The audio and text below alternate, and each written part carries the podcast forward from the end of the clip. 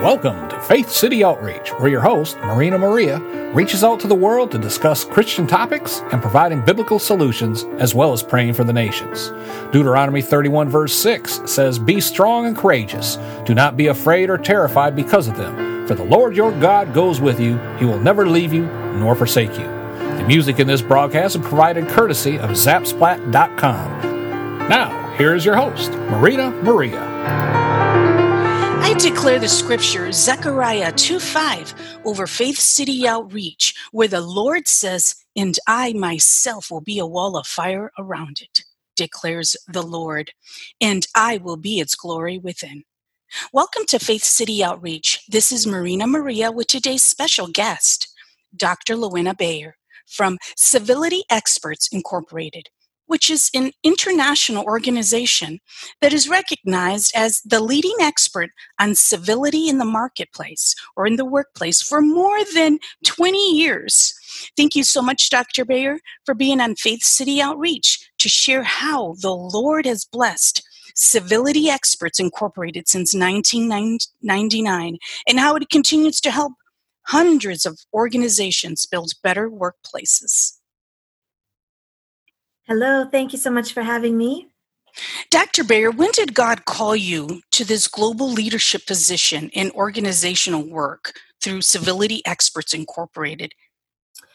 Well, I would say uh, about to 2009. You know, I started the business in 1999 with a business partner, and we had a particular path we were on. And for whatever reason, the partnership didn't work out, and I found myself sort of revisiting what my goals and uh, purpose was. And I was struck at that time to shift from teaching just etiquette and social skills to a larger scope uh, solution, which is civility. And since that decision, uh, which I believe I was uh, compelled and called um, to that purpose, uh, my life and my work, uh, what I perceive to be some influence has shifted significantly and all in very positive ways.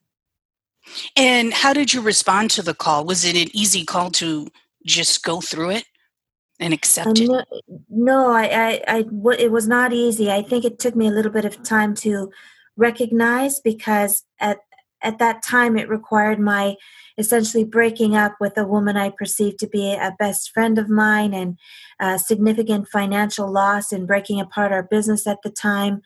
Um, you know, when you choose this kind of path, many people uh, that you think will support and endorse you uh, end up I, I, think falling away uh, for whatever reason they don't um, have the courage to support and so i found it was a very difficult lonely time in fact um, in the end of course well worth it and you find your your uh, you know people who share your values at some point and i was fortunate in that regard but i would say it was very difficult in the beginning. I was unaware um, and i didn't realize until i think five years in that it was what i was called to do that it was a purpose.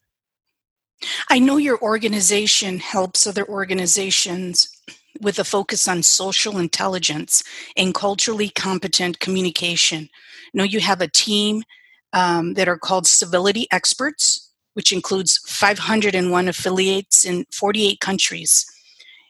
Could you share a little bit about that focus?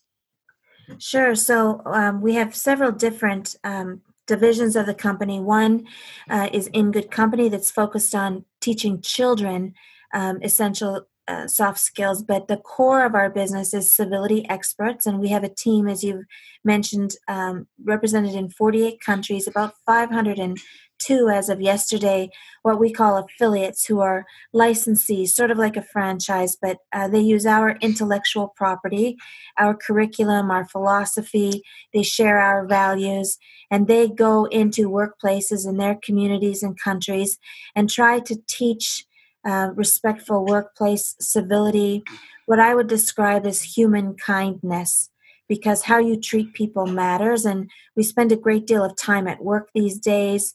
And um, the quality of those relationships, the way organizations exhibit and live their values, impacts us in our you know personal relationships, our home, our community, and so on. What is social intelligence for those people who don't uh, know about social intelligence? So, social intelligence is one of four skills that underpin the ability to be civil. And many people don't understand that civility is a measurable competency that you can teach people uh, to be to be civil. I mean, certainly there's a mindset and a values proposition involved as well, but in workplace where you can't always control people's attitude the idea is that we try to shift their behavior such that they experience the benefit of a humankind or positive or um, um, you know in, in my circle christian um, values. And once they experience that they shift their own attitude and mindset. So social iq is an aspect of skill where we teach people to read verbal, nonverbal, tonal, and contextual cues. It requires being present, which, as you and your audience may understand, is in deficit these days because we're very focused on our screens and our technology, and we've lost what I would describe as human touch or high touch um, communication skills. And so, social intelligence teaches you to be present, to interact with people in such a way that you make them feel valued.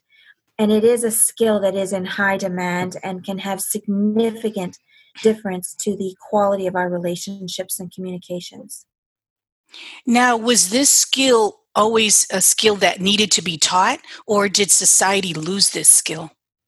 Oh, I, I believe society lost this skill. So, for example, um, I'm, you know, of a generation where we didn't have as much technology and we still spent most evenings, sometimes even breakfast, um, with our family. And so we interacted table and you learned for example that when my dad raised his eyebrow ever so slightly that meant something or when my mother shifted her body weight a certain way that there was a tone implied there we were you know in a room where you could experience what others were experiencing. And we learned compassion and empathy by way of being in the room and feeling with people and paying attention um, through no fault really of any um, any individual person. I think we've you know with two parents sometimes working three jobs between them and relying on the ipad as a babysitter some of the time and um, less social interaction of quality. You know, we're doing sports events and interacting.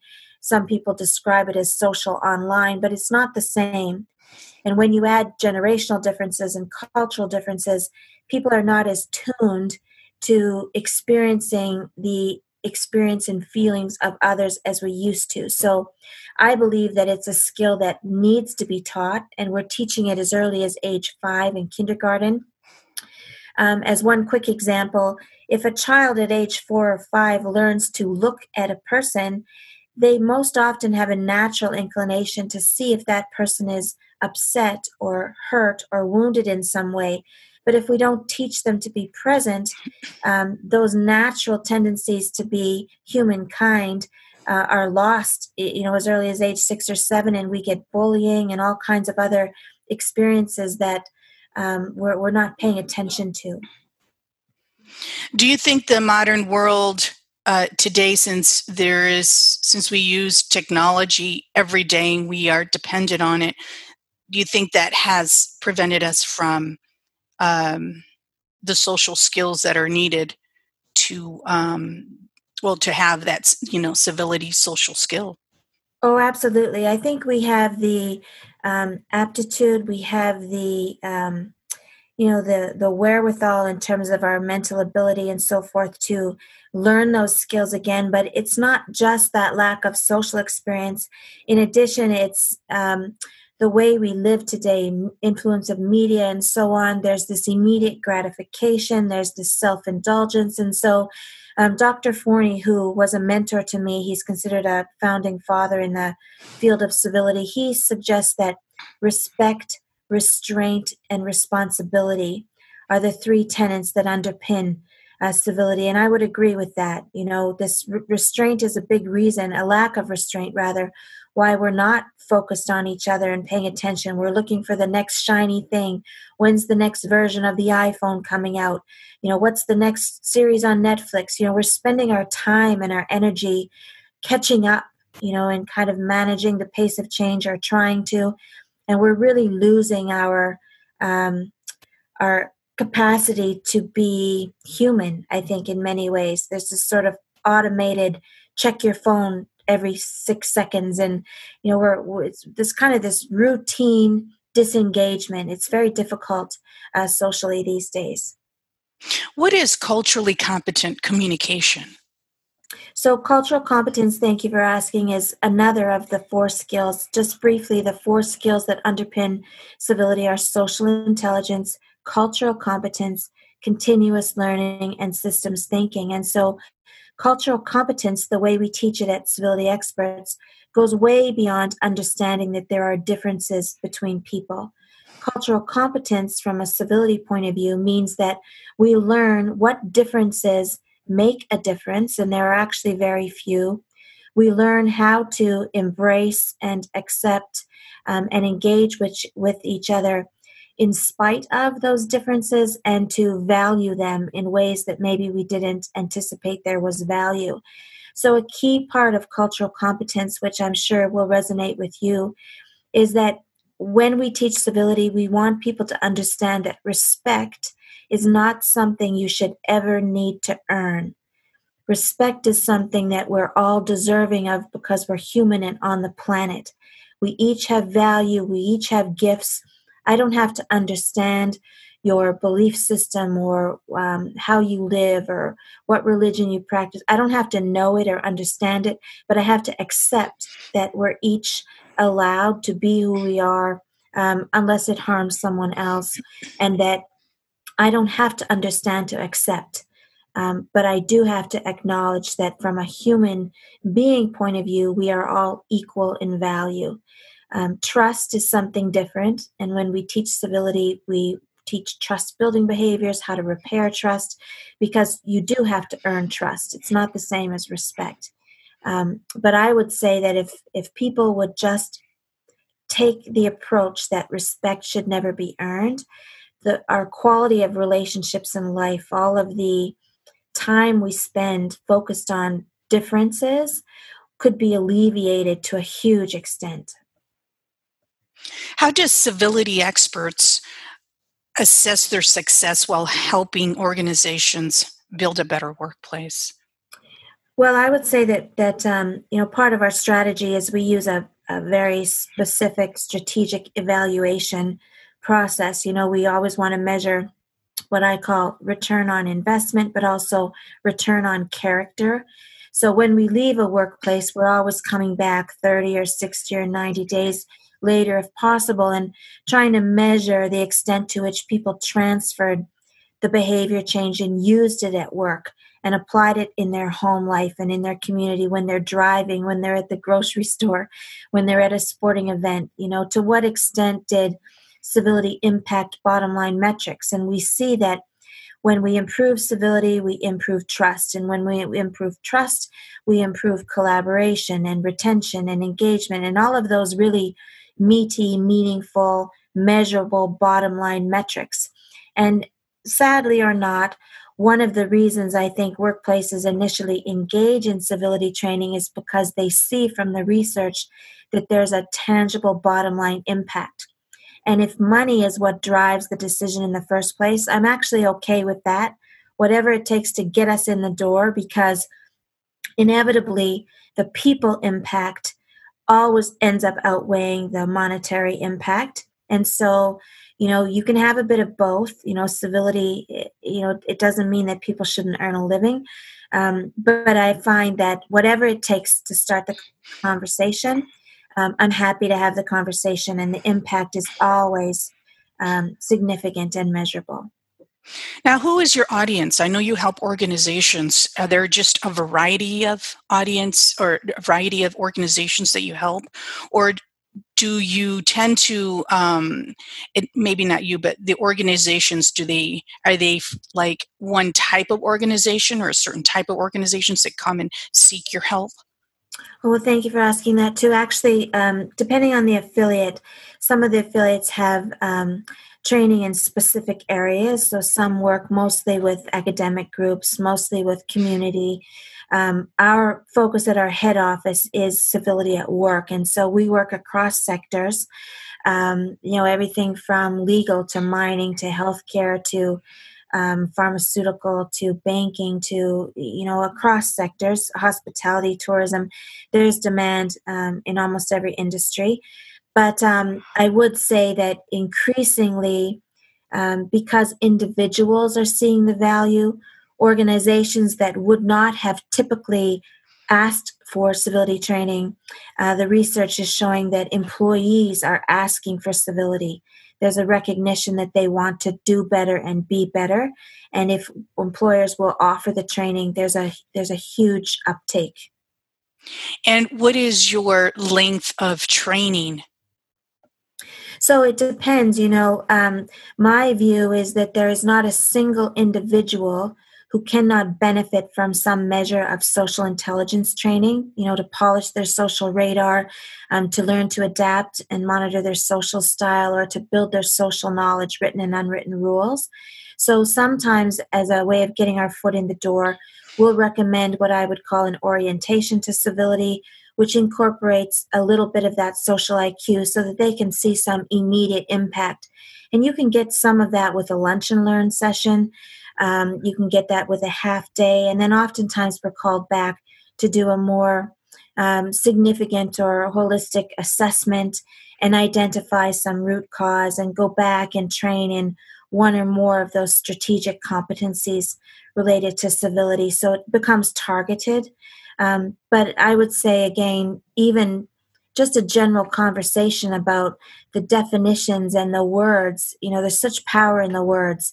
For an organization to look at their company values and if respect is one of them for us to have a one hour conversation with the work team about what does respect mean really and how do you exhibit it and to bring them back to that definition of value can have significant impact and then we can get into some targeted training after that so is that how you start really is talking about respect yes and you know if i'm frank about it we often like to start with the leadership team because my view is you can throw all kinds of time and money. You can have a brilliant and beautiful long term training plan. But at the end of the day, if the leadership and the people being trained do not really value people, if they do not truly understand that respect is something that you give without expectation of return, then we're going to have a very hard time um, getting meaningful impact. And I don't, you know, I honestly I don't care, which sounds rude, but it can be change management, it can be generational training, it can be collaboration or managing. It doesn't matter conflict, whatever you think your training solution is. I promise you, if people are not fully engaged and they do not value each other, you will not get appropriate transfer of that learning in a meaningful way. And so I think that conversation is significant and critical. And you probably don't see the unity within the whole organization or place that you're that you're helping, right? If they don't value respect. Correct. Correct. Sometimes there's a lot of lip service or a do what I say, not what I do, or the rules apply to middle or lower um, empl- lower level employees, but executive um, acts as though they have earned the right to be disrespectful or a different set of rules applies and you're just not going to build trust that way people will work there or work for those leaders because they have an obligation or they need to put food on the table but at the end of the day there's going to be mistrust there's going to be misalignment of goals productivity is lowered workplace wellness suffers um, all, all kinds of issues ensue. And I believe that many leaders opt not to take responsibility for that. They choose to blame economy, or they'll say that, that people are um, lazy or disillusioned or irresponsible. There's all kinds of excuse making.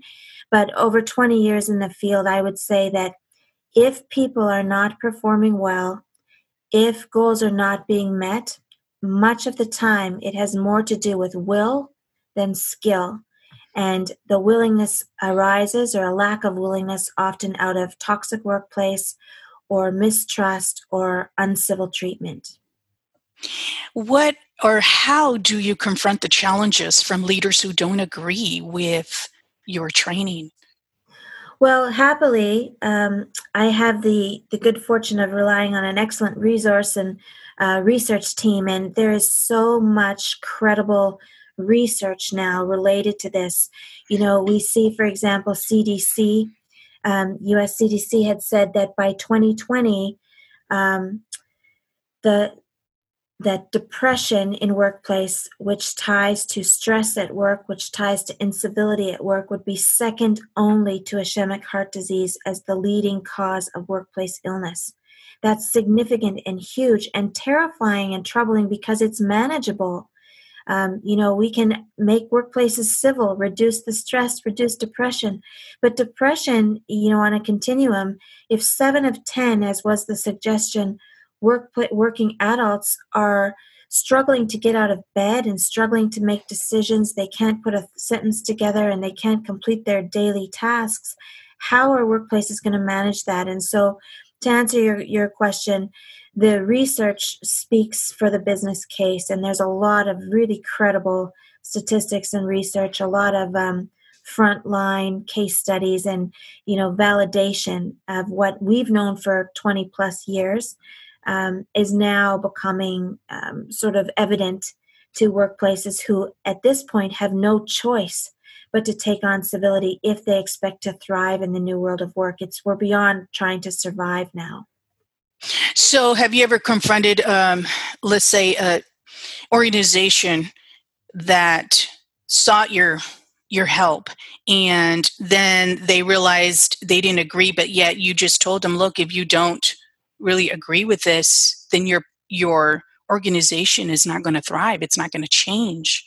Oh ab- absolutely. We're we're frequently i would say about 30% of the time we say no to opportunities because when we do our workplace audit, if we see things like uh, people are expected to work in unsafe conditions, or there is overt um, harassment not being addressed, if there is um, overt inequality and uh, an obvious inequity in terms of how people are being treated and paid, um, if we hear certain verbiage and language and the leadership will not start there and address those what i would call low level um, but basic requirements to be humane at work then i won't take their money. I know we're not going to get the impact we want but it feels like sort of a sweeping the real issue under the rug.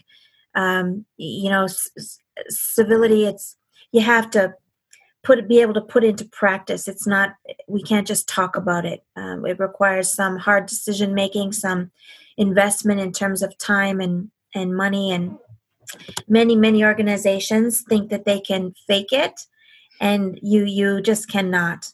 Um, so those basic things in terms of equity and equality safety um, fair play you know if, if you're not going to treat everybody uh, well and the same, then I mean, I can't work with you. I just can't. And sometimes we discover some falsehoods and we have to fire customers halfway through. But um, I would say, for the most part, um, organizations that are perceived to be toxic, it's because their policies and procedures, the way that they have engaged in business for a long time, has become habit and they weren't aware of the consequences. They were just carrying on, you know, sometimes holding on by their fingernails. And my assessment is that most business leaders want to do good and they will do good if they know what good is. Um, but there are not enough people willing to say what good is and hold them to a standard. Do you ever go back to the organization you helped just to see how they're doing and um, just to monitor their success? Oh yes, uh, whenever they'll have us back, we're we're happy to go back. And um, we have organizations that we've worked with for uh, several years. You know, seven, eight years. You know, employee pools change. There's always work to do. Um, I think that's one of the reasons. In fact, some organizations don't take on civility because it's a change initiative, and you're never really finished. Right? The the diversity of the work team changes. The technology changes, the job descriptions and expectations for communication change. So you're constantly having this is where continuous learning as a key component of civility comes into play. You have to be able to teach people how to teach themselves and how to learn and be curious and ask questions. And because we're so reliant on technology, believe it or not, that's a competency that many adults have lost. Um, you know, young people even uh, if they can't Google it, um, they don't know where to start getting the information they need. Um, and there's some fearfulness about um, not having ready at hand information too. So we do teach continuous learning as part of a civility initiative. Um, and if they'll have us back, though, yes, absolutely, we will will live in that organization as long as they need us. For someone who doesn't know the term well, how would you describe what civility is, and why should we care about it? So we have a definition of uh, civility, and it's a um, three prong definition. Um, we encourage people, like when we're working in organizations, you have to define civility in such a way that it's meaningful to that context. So, for example, a daycare might define civility a little bit different, you know, maybe simpler language um, maybe more related to kindness. But mm-hmm. um, for us, generally, and this is a definition that we devised over 24 years now in the field that translates well. All of our affiliates endorse and support it. Um, we use it in, in some of our global initiatives as well. But civility is three pronged it's a conscious awareness of the impact of your thoughts, actions, words combined with a continuous acknowledgement of one's responsibility to ease the experience of others. Um, and I'll come back to that in a, in a moment. And the third piece is a consistent effort to adopt and exhibit civil, civil behavior as a non negotiable point of character. So we want people to understand that if you choose civility, it's part of who you are, it's not just what you do that you're continually trying to ease the experience of others. So there's a service orientation related to civility. We're other focused, you know, it's what can I do? What can I give? Um, that aspect of um, gratitude, but also grace and generosity. And it's something that you have to be consistent with. You can't just be civil on Tuesday and Sunday. Um, it's something that is meaningless unless there's a consistent effort to exhibit civil behavior. And so many people use our definition, um, but we would encourage people to consider defining civility in a way that it marries up with your personal values and your organizational values. Um, if you Google it, there's probably 200 definitions of civility, but ours is written in such a way that it's a measurable competency. You know, we have metrics that tie back um, to the definition so we can follow through on it and teach the behavior. How would you describe what society might look like five to 10 years from now? Based on your experience traveling and training civility? You know, I have the good fortune of being involved in some global projects and um, the network of individuals and organizations. Uh, some call it kindness, some call it peacekeeping. You know, we call it all kinds of things, but there's an uh, enormous body of people, I think, engaging in this work sort of on the same mission with the same purpose as as i have just maybe calling it something different. And i am uh, incredibly optimistic. I see you know five or ten years from now i imagine at least i hope um, for a world where people all understand respect the same way i do where the focus is human hyphen kindness you know that we're people first um, in every aspect of how we live. And um, I do see glimmers of that uh, as I travel different places around the world. There's no question there's work to do, um, but I am cautiously optimistic. This is Marina Maria from Faith City Outreach, and with today's special guest, Dr. Lewena Bayer from Civility Experts Incorporated, which is an international organization that is recognized as the leading expert on civility in the workplace for more than 20 years. We are talking about how God has blessed Civility Experts Incorporated since 1999 and how it continues to help hundreds of organizations build better workplaces. Dr. Bayer, what do you believe is the one thing that could positively impact our experience as human beings at work, at home, in the community? The one thing that I think could positively impact would be this um, aspect of restraint that Dr. Forni talks about. You know, people are busy and tired and stressed. You know, myself included, some days we tend to wear busy like a badge.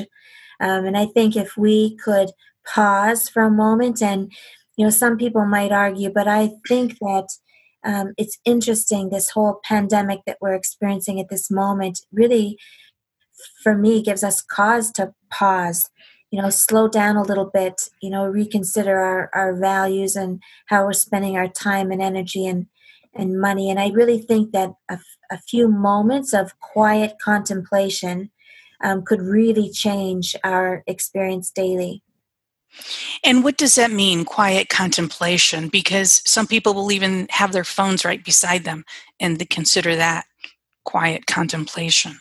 Yes, and I, I think I mean alone in the room with no phone, with no technology, you know, sitting on the front lawn, you know, barefoot in the grass or, you know, out in nature or, you know, in a room with another individual, um, you know, soak up their human energy as opposed to the, you know, vibration from the technology. Um, just a few minutes of, of um, enjoying the empty, I think, kind of just um, you know some people would call it prayer some people call it meditation and i know there's a lot of talk about all of that kind of in in kind of mainstream um, as a as a practice but i see it more as a, an aspect of a person's character and of their their being more so again something that you do um, not pardon me something that you are more so than something that you do right to me it's a mindset to what extent do you think leaders have a responsibility to demonstrate civility? Um, well, this is an interesting conversation. You know, I um, when people are assigned that label as leadership, my view is that they take on the responsibility of behaving in a way that reflects a high standard and civility, and that they're working to ease the experience of others, sort of a do no harm uh, mentality, which I know in practice is not always as easy as it as it would seem. Um, but I would also suggest that each of us is a leader, and you know, self-identifying as a leader, we're all also um, accountable for our own experience and for contributing positively to the experience of others. And if those that we label leaders are behaving badly, um, for me as a Canadian, I was always taught that silence is permission, and we need to use our voice. We need to um, hold people to a standard. We need to um, exhibit that high standard ourselves, such that uh, it's not a double standard that we expect different of others. Um, and I think that we have to make choices about uh, what we define as leadership as well. Um, it's you know just having the title um, I don't think um, many people are not deserving of the power and influence that the title brings, but we give it to them regardless. And I think that's problematic. Right. And even if we don't have the title, we still have a responsibility to demonstrate civility. Absolutely. I know you are involved with Global Goodwill Ambassadors, so please share the purpose of this organization and how it is benefiting the community. So um, I am just just thrilled um, um, to, to be a part of this organization, and I have not been part for very long, but I understand that there's you know tens of thousands now this massive network of humanitarians with uh, global goodwill ambassadors and it's this way of as I mentioned earlier, all of these people, this growing network, and that's one organization as an example, but uh, people who are coming together to share um, the good work that they're doing to support each other. I know that there's some um, fundraising, you know, some charitable work that the organization does um, uh, as well, but every individual um, in his or her own work or community or country that's part of that uh, humanitarian network um, has an opportunity to share and grow and teach. And I think the teaching component um, is is one of the pieces of global goodwill that I'm particularly enamored with. Um, every time I log on and see posts on LinkedIn, um, but also their um, training uh, programs and so forth, it's incredible opportunities uh, for growth and to learn about all of these humanitarian endeavors. Now, is your this work uh, similar to what you're doing now in uh, Civility Experts Incorporated? Um, yes, but of course, uh, global goodwill is a much broader scope and huge, tremendous reach relative to our little company. Um, but yes, um, many people again don't understand that civility is not just manners. So on the continuum, at the one end, we might be teaching a five-year-old table manners, but at the opposite end, um, we're working um, with different organizations to help teach peacekeepers and civil dialogue in diplomatic situations. So, um, you know, I'm stunned still to learn. I uh, was talking about in a lecture yesterday that, you know, some estimated 35,000 people still die every day in genocides around the world. And it's that kind of humanitarian work um, organizations um, involved with Global Goodwill Ambassadors are bringing awareness to. Um, and that's just one piece of it. There's this, you know, to me, the um, exposure might not be the right word, but the awareness raising. Um, I feel like I am a better person in terms of my knowledge gain just in the short time I've been part of that network. Give us an example of a teaching component in the uh, Global Goodwill Ambassadors. Oh gosh, where do I start? So just any any teaching component. Um, well, I I believe the most recent piece I saw is um, my body, my oh gosh. Um, there's an initiative that we've just been encouraging our um, our affiliates to be involved in. Um, I want to make sure I say the, the exact the exact word. Um, I'm sure that it's I'm sure that it's the My Body My Life uh, initiative for young girls. I'm sorry, I'm ashamed that I don't know exactly. Oh no um, problem. They have so, yeah, they, they have so many amazing initiatives, and um, I know that there's the Soil project that I've just learned of in the last week, which is SOIL, meaning serving others in love, and there's some training related to that too. It's it relates to uh, some work that's happening in Honduras. Um, but there's many many programs and we're fortunate enough to have one of our programs called i choose civility that was just accepted um, on that education platform for global goodwill ambassadors as well. So um, of course i want to encourage people to to uh, look at that course. It's there's no fee um, but it's about learning about civility in your community and so on. That's great. What is coming next for you? Um, can you tell us about the World Citizen Alliance? Oh, yes. Thank you so much. There's um, uh, a global initiative that I'm working on now with. It's spearheaded by some uh, partners that we have in China and throughout Asia. And um, my affiliate, Jesse, um, Jesse Lynn Brown out of Taiwan, is a co founder of it. But um, the Global Citizen Project is intended to be a knowledge share program. Uh, the work is that there are gurus and people like you who have a, a platform that um, Global Citizen, the World Citizen Project, rather, would aim to make your content and um, good work and service related to humanity and civility, all of this, this even goodwill ambassadors programs um, accessible all over the world. So they promote um, technology development and education, free access to uh, learning, but from a global perspective. So that I could be in my little office in Winnipeg, Manitoba, Canada, and people from, you know, up to 150 countries at any one time could all be logged in and sharing their stories and knowledge and teaching and, and so on. It's it's this incredible um, knowledge share project. I hope that's making sense. Um, and I we're launching in in August um, out of uh, Shanghai and Taiwan, and it's going to be. Um, I think it's going to change the way people learn about some of these topics that people perceive to be soft. Um, and there's some technical um, education components as well. But um, thank you for asking about that. And then a little bit closer to home, just briefly, um, we'll continue to promote the Power of One uh, transformation TV courses and the Power of One initiative, which is this aspect of personal responsibility that you mentioned uh, for leaders and individuals. We have a book and a course, and it's um, my passion project a little closer to home. Please share a little bit about that book. You said you um, it's been out for a little while, and um, it's called Power of One Book. Can you tell us a little bit more details about it?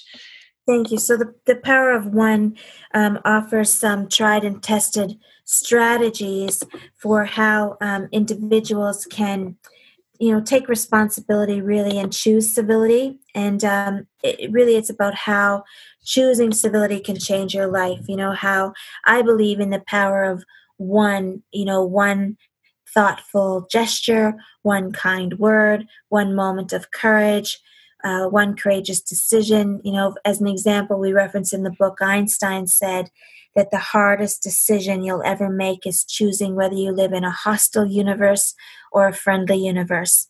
And your choice, you know, the decision you make, that one decision can change um, the overall experience uh, for you in your life and for everyone that you come in contact with. So the book covers off these different strategies related to the power of, of one. Um, and we've had pretty good feedback about the book, and there's a a, a course on transformation TV. It really captures my personal view of what civility looks like day to day. And is it mostly for organizations? No, in fact, Power of One is for more for individuals. Wow, that's a good point. Mm-hmm. Thank you. And um, Dr. Bayer, how can listeners get a hold of you if they are interested in having you or your team help their organization?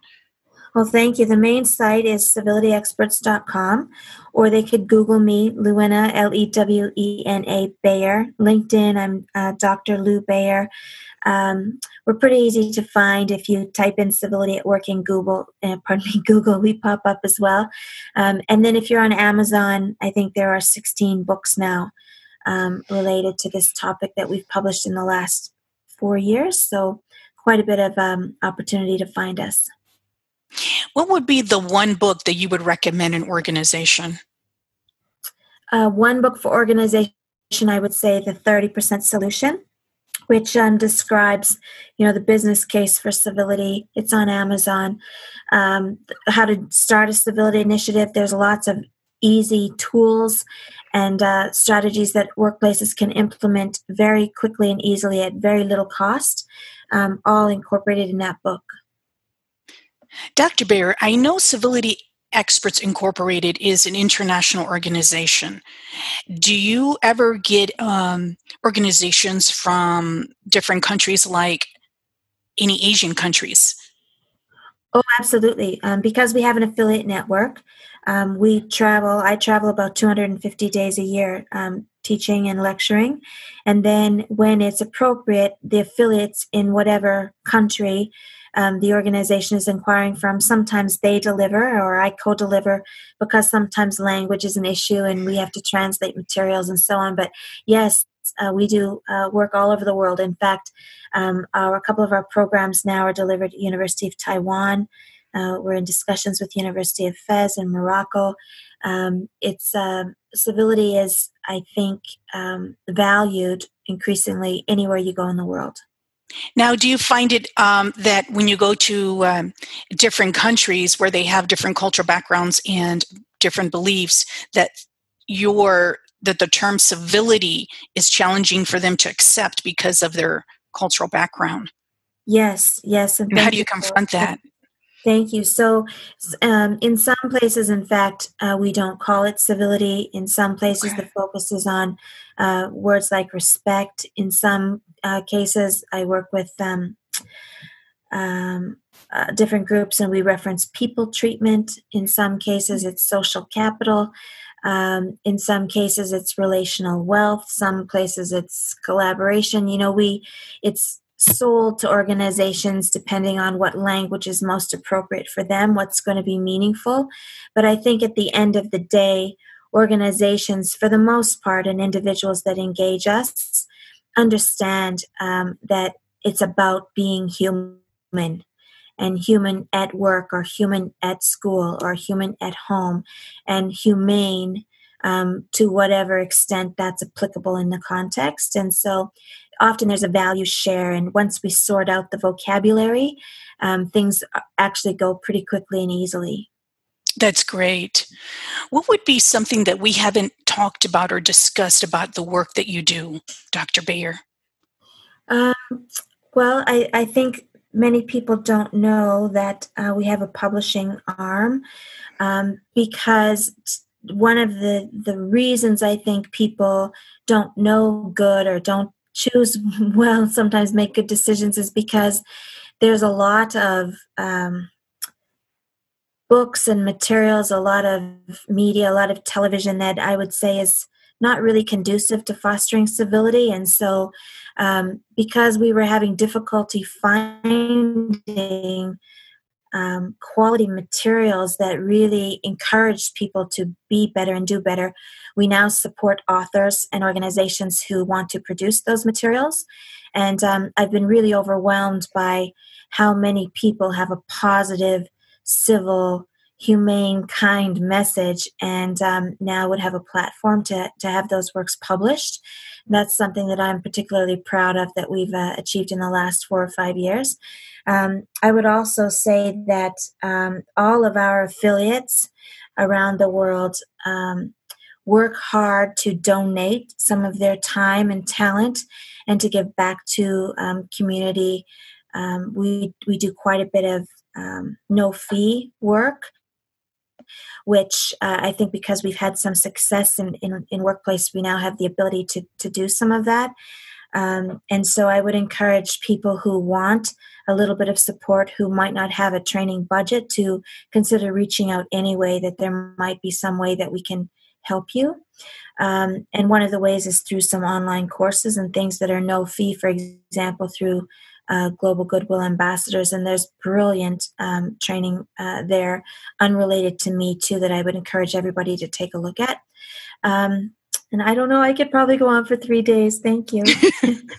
Do you think what's going on today that organizations and businesses, schools, do you think this will give them a time to reflect on their civility at their place?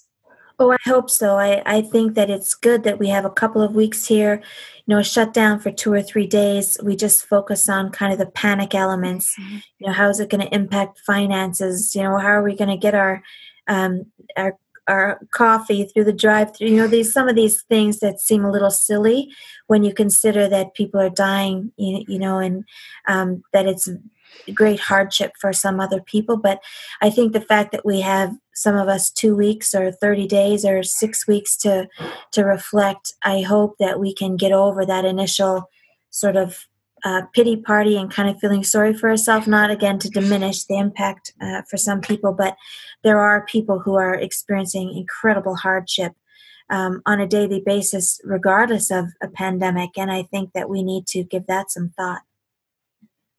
Dr. Bayer, what would be something, or how would you encourage people right now, the listeners right now? We haven't taken a training from you, but what can you say that we can do now at home regarding compassion, regarding kindness, regarding just being civil with each other, even just at home, where panic is so high and we can just lose our control?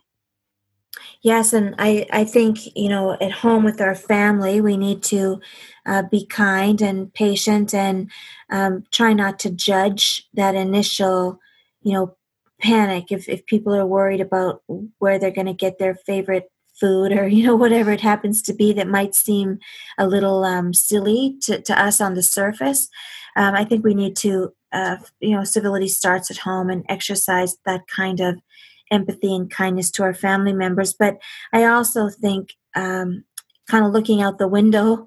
Um, if if there's an elderly person or somebody, a neighbor who might have even less access than we have, who might be alone and um, not have family around or support, somebody who maybe is not online, um, because there is some value to that online touch point uh, in, in cases like this. But I think reaching out and seeing who around us uh, might need some additional support, uh, leaving a you know pot of hot soup on their doorstep, even those kind of things, I think are helpful.